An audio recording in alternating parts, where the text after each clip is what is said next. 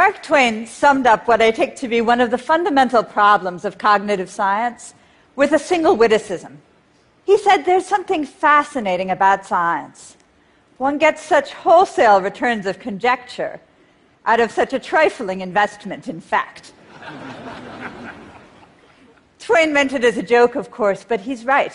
There's something fascinating about science. From a few bones, we infer the existence of dinosaurs. From spectral lines, the composition of nebulae. From fruit flies, the mechanisms of heredity.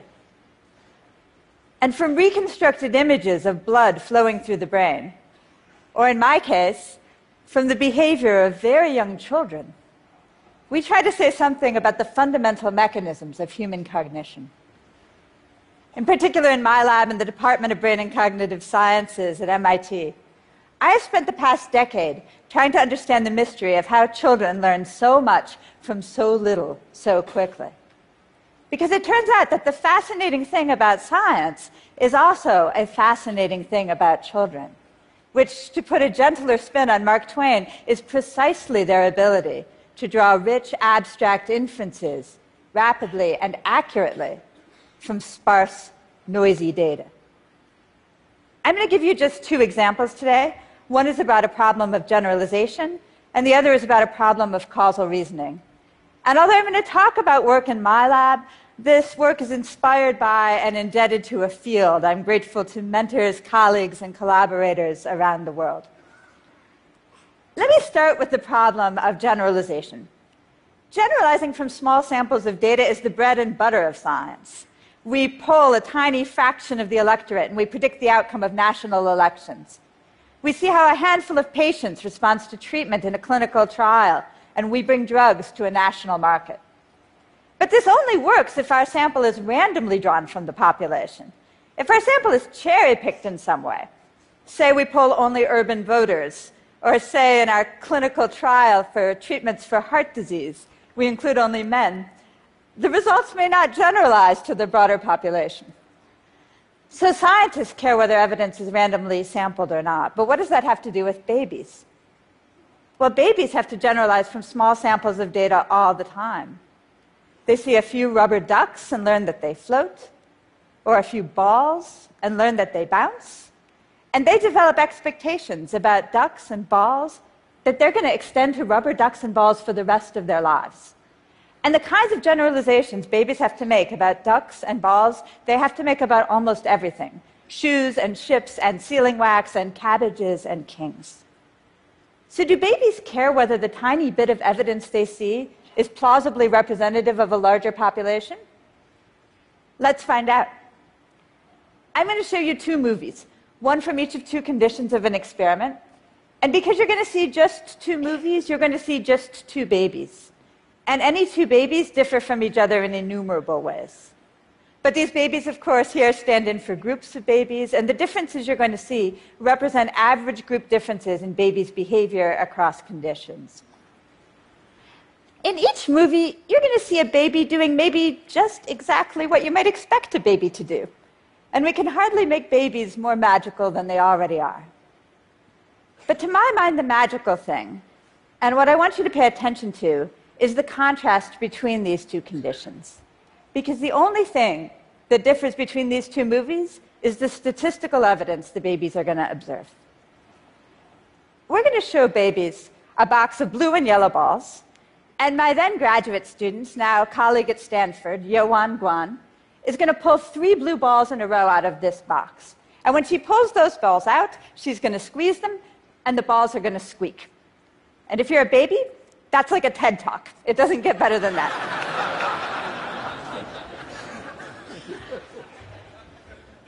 but the important point is it's really easy to pull three blue balls in a row out of a box of mostly blue balls. You could do that with your eyes closed. It's plausibly a random sample from this population. And if you can reach into a box at random and pull out things that squeak, then maybe everything in the box squeaks. So maybe babies should expect those yellow balls to squeak as well. Now, those yellow balls have funny sticks on the end, so babies could do other things with them if they wanted to. They could pound them or whack them. But let's see what the baby does. See this? Did you see that? Cool. See this one? Wow. Told you. See this one? Hey, Clara. This one's for you. You can go ahead and play.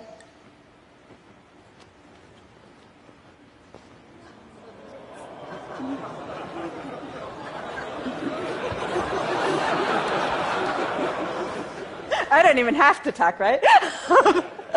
All right, it's nice that babies will generalize properties of blue balls to yellow balls. And it's impressive that babies can learn from imitating us. But we've known those things about babies for a very long time. The really interesting question is what happens when we show babies exactly the same thing, and we can ensure it's exactly the same because we have a secret compartment and we actually pull the balls from there. But this time, all we change is the apparent population from which that evidence was drawn. This time, we're going to show babies three blue balls pulled out of a box of mostly yellow balls. And guess what?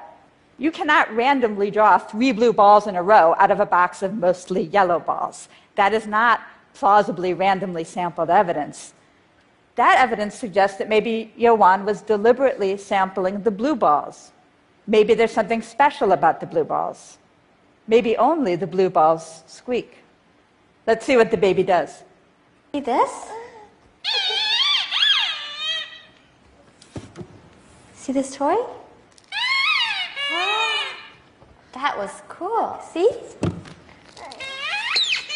Now this one's for you to play. You can go ahead and play, Evie.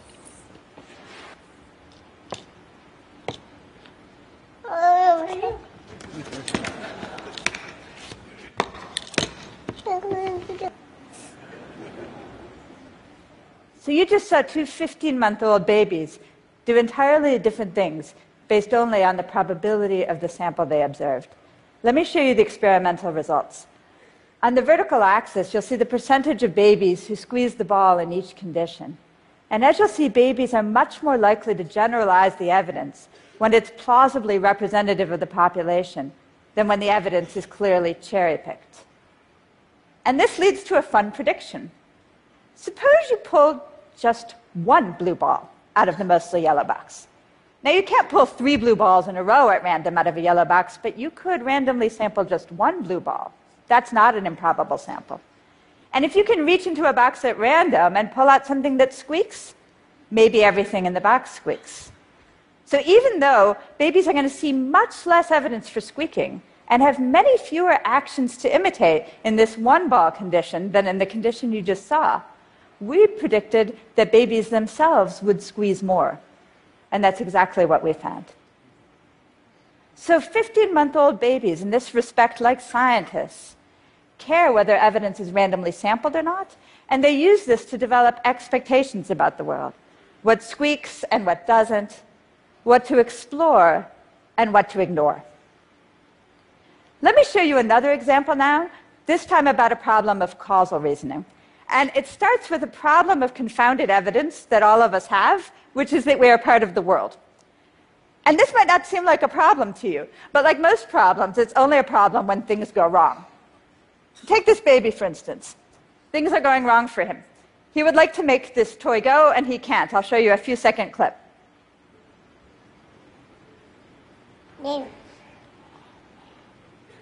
And there's two possibilities broadly. Maybe he's doing something wrong, or maybe there's something wrong with the toy. So, in this next experiment, we're going to give babies just a tiny bit of statistical data supporting one hypothesis over the other, and we're going to see if babies can use that to make different decisions about what to do. Here's the setup Hyowon is going to try to make the toy go and succeed. I'm then going to try twice and fail both times. And then Hyowon is going to try again and succeed. And this roughly sums up my relationship to my graduate students in technology across the board. But the important point here is it provides a little bit of evidence that the problem isn't with the toy, it's with the person. Some people can make this toy go, and some can't. Now, when the baby gets the toy, he's going to have a choice.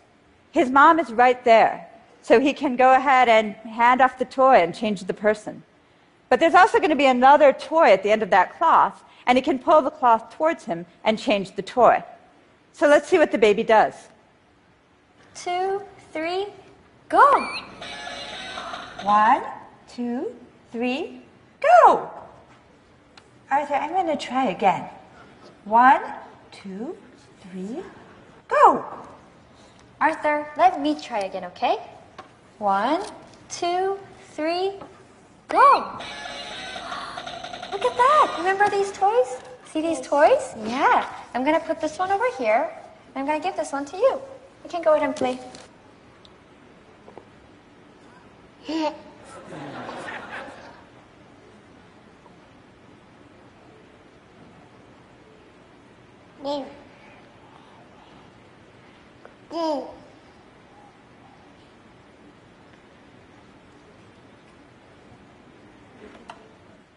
Okay, Laura, but of course, babies love their mommies.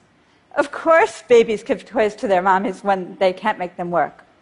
So, again, the really important question is what happens when we change the statistical data ever so slightly? This time, babies are going to see the toy work and fail in exactly the same order, but we're changing the distribution of evidence. This time, Hyowon is going to succeed once and fail once, and so am I.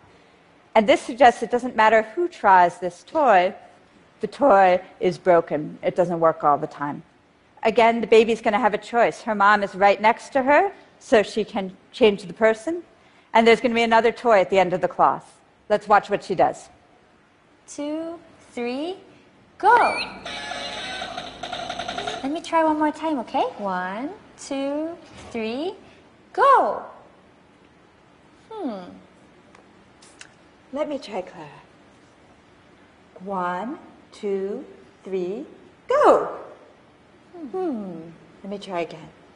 One, two, three, go! I'm going to put this one over here, and I'm going to give this one to you. You can go ahead and play.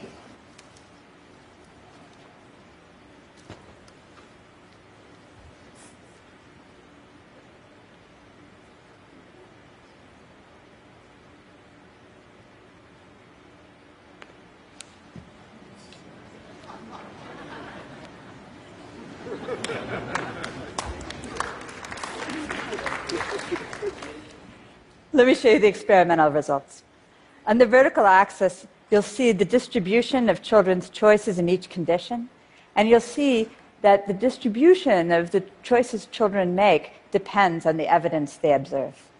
So, in the second year of life, babies can use a tiny bit of statistical data to decide between two fundamentally different strategies for acting on the world asking for help and exploring. I've just shown you two laboratory experiments out of literally hundreds in the field that make similar points. Because the really critical point is that children's ability to make rich inferences from sparse data underlies all the species specific cultural learning that we do. Children learn about new tools from just a few examples. They learn new causal relationships from just a few examples. They even learn new words, in this case, in American Sign Language. I want to close with just two points. If you've been following my world, the field of brain and cognitive sciences, for the past few years, three big ideas will have come to your attention. The first is that this is the era of the brain. And indeed, there have been staggering discoveries in neuroscience, localizing functionally specialized regions of cortex, turning mouse brains transparent, activating neurons with light. A second big idea is that this is the era of big data and machine learning. And machine learning promises to revolutionize our understanding of everything from social networks to epidemiology. And maybe as it tackles problems of scene understanding and natural language processing to tell us something about human cognition. And the final big idea you'll have heard is that maybe it's a good idea we're going to know so much about brains and have so much access to big data because left to our own devices, humans are fallible, We take shortcuts, we err, we make mistakes, we're biased, and in innumerable ways, we get the world wrong. I think these are all important stories, and they have a lot to tell us about what it means to be human. But I want you to note that today I told you a very different story. It's a story about minds and not brains. And in particular, it's a story about the kinds of computations that uniquely human minds can perform, which involve rich structured knowledge and the ability to learn from small amounts of data. The evidence of just a few examples. And fundamentally, it's a story about how starting as very small children and continuing out all the way to the greatest accomplishments of our culture, we get the world right. Folks, human minds do not only learn from small amounts of data. Human minds think of altogether new ideas. Human minds generate research and discovery. And human minds generate art and literature and poetry and theater. And human minds take care of other humans our old, our young, our sick. We even heal them. In the years to come, we're going to see technological innovations beyond anything I can even envision. But we are very unlikely to see anything even approximating the computational power of a human child in my lifetime or in yours. If we invest in these most powerful learners and their development, in babies and children, and mothers and fathers and caregivers and teachers, the ways we invest in our other most powerful and elegant forms of technology, engineering, and design. We will not just be dreaming of a better future, we will be planning for one. Thank you very much.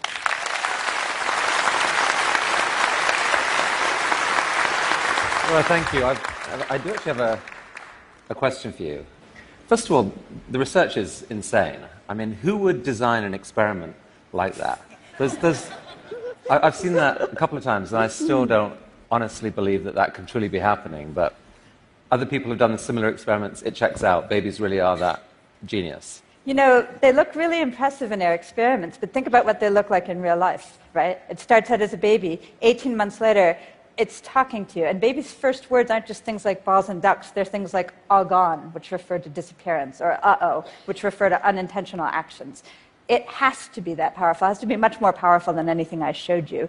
They're figuring out the entire world. A four year old can talk to you about almost anything. And if I, if I understand you right, the, the other key point you're making is, you know, we've, we've been through these years where there's all this talk of how quirky and buggy our minds are, you know, that behavioral economics and the, the whole theories behind that, that we're not rational agents, yada, yada. You're, you're really saying that the bigger story is, is how extraordinary and, and that, uh, that there really is um, genius there that is underappreciated. One of my favorite quotes in psychology comes from the social psychologist Solomon Asch. And he said, The fundamental task of psychology is to remove the veil of self evidence from things. There are a million or orders of magnitude more decisions you make every day that get the world right. You know about objects and their properties. You know them when they're occluded. You know them in the dark. You can walk through rooms. You can figure out what other people are thinking. You can talk to them. You can navigate space. You know about number. You know about causal relationships. You know about moral reasoning. You do this effortlessly so we don't see it. But that is how we get the world right. And it's a remarkable and very difficult to understand accomplishment. Well, I suspect there are people in the audience who, who uh, have this view of accelerating technological power, who might dispute your statement that never in our lifetimes will a computer do what a three year old child can do. But um, what, what's clear is that in any scenario, our machines have so much to learn from our toddlers. I, I, think so. You'll have some machine learning folks up here. But I, I mean, you should never bet against babies or uh, chimpanzees or technology um, as, a, as a matter of practice. But um, the, it's, a, it's not just a difference in quantity, it's a difference in kind. Right? We have incredibly powerful computers, and they do do amazingly sophisticated things, often with very big amounts of data. Human minds do, I think, something quite different, and I think that it's the structured, hierarchical nature of human knowledge that remains a real challenge. Laura Schulz, wonderful food for thought. Thank you so much. Thank you. Thank you.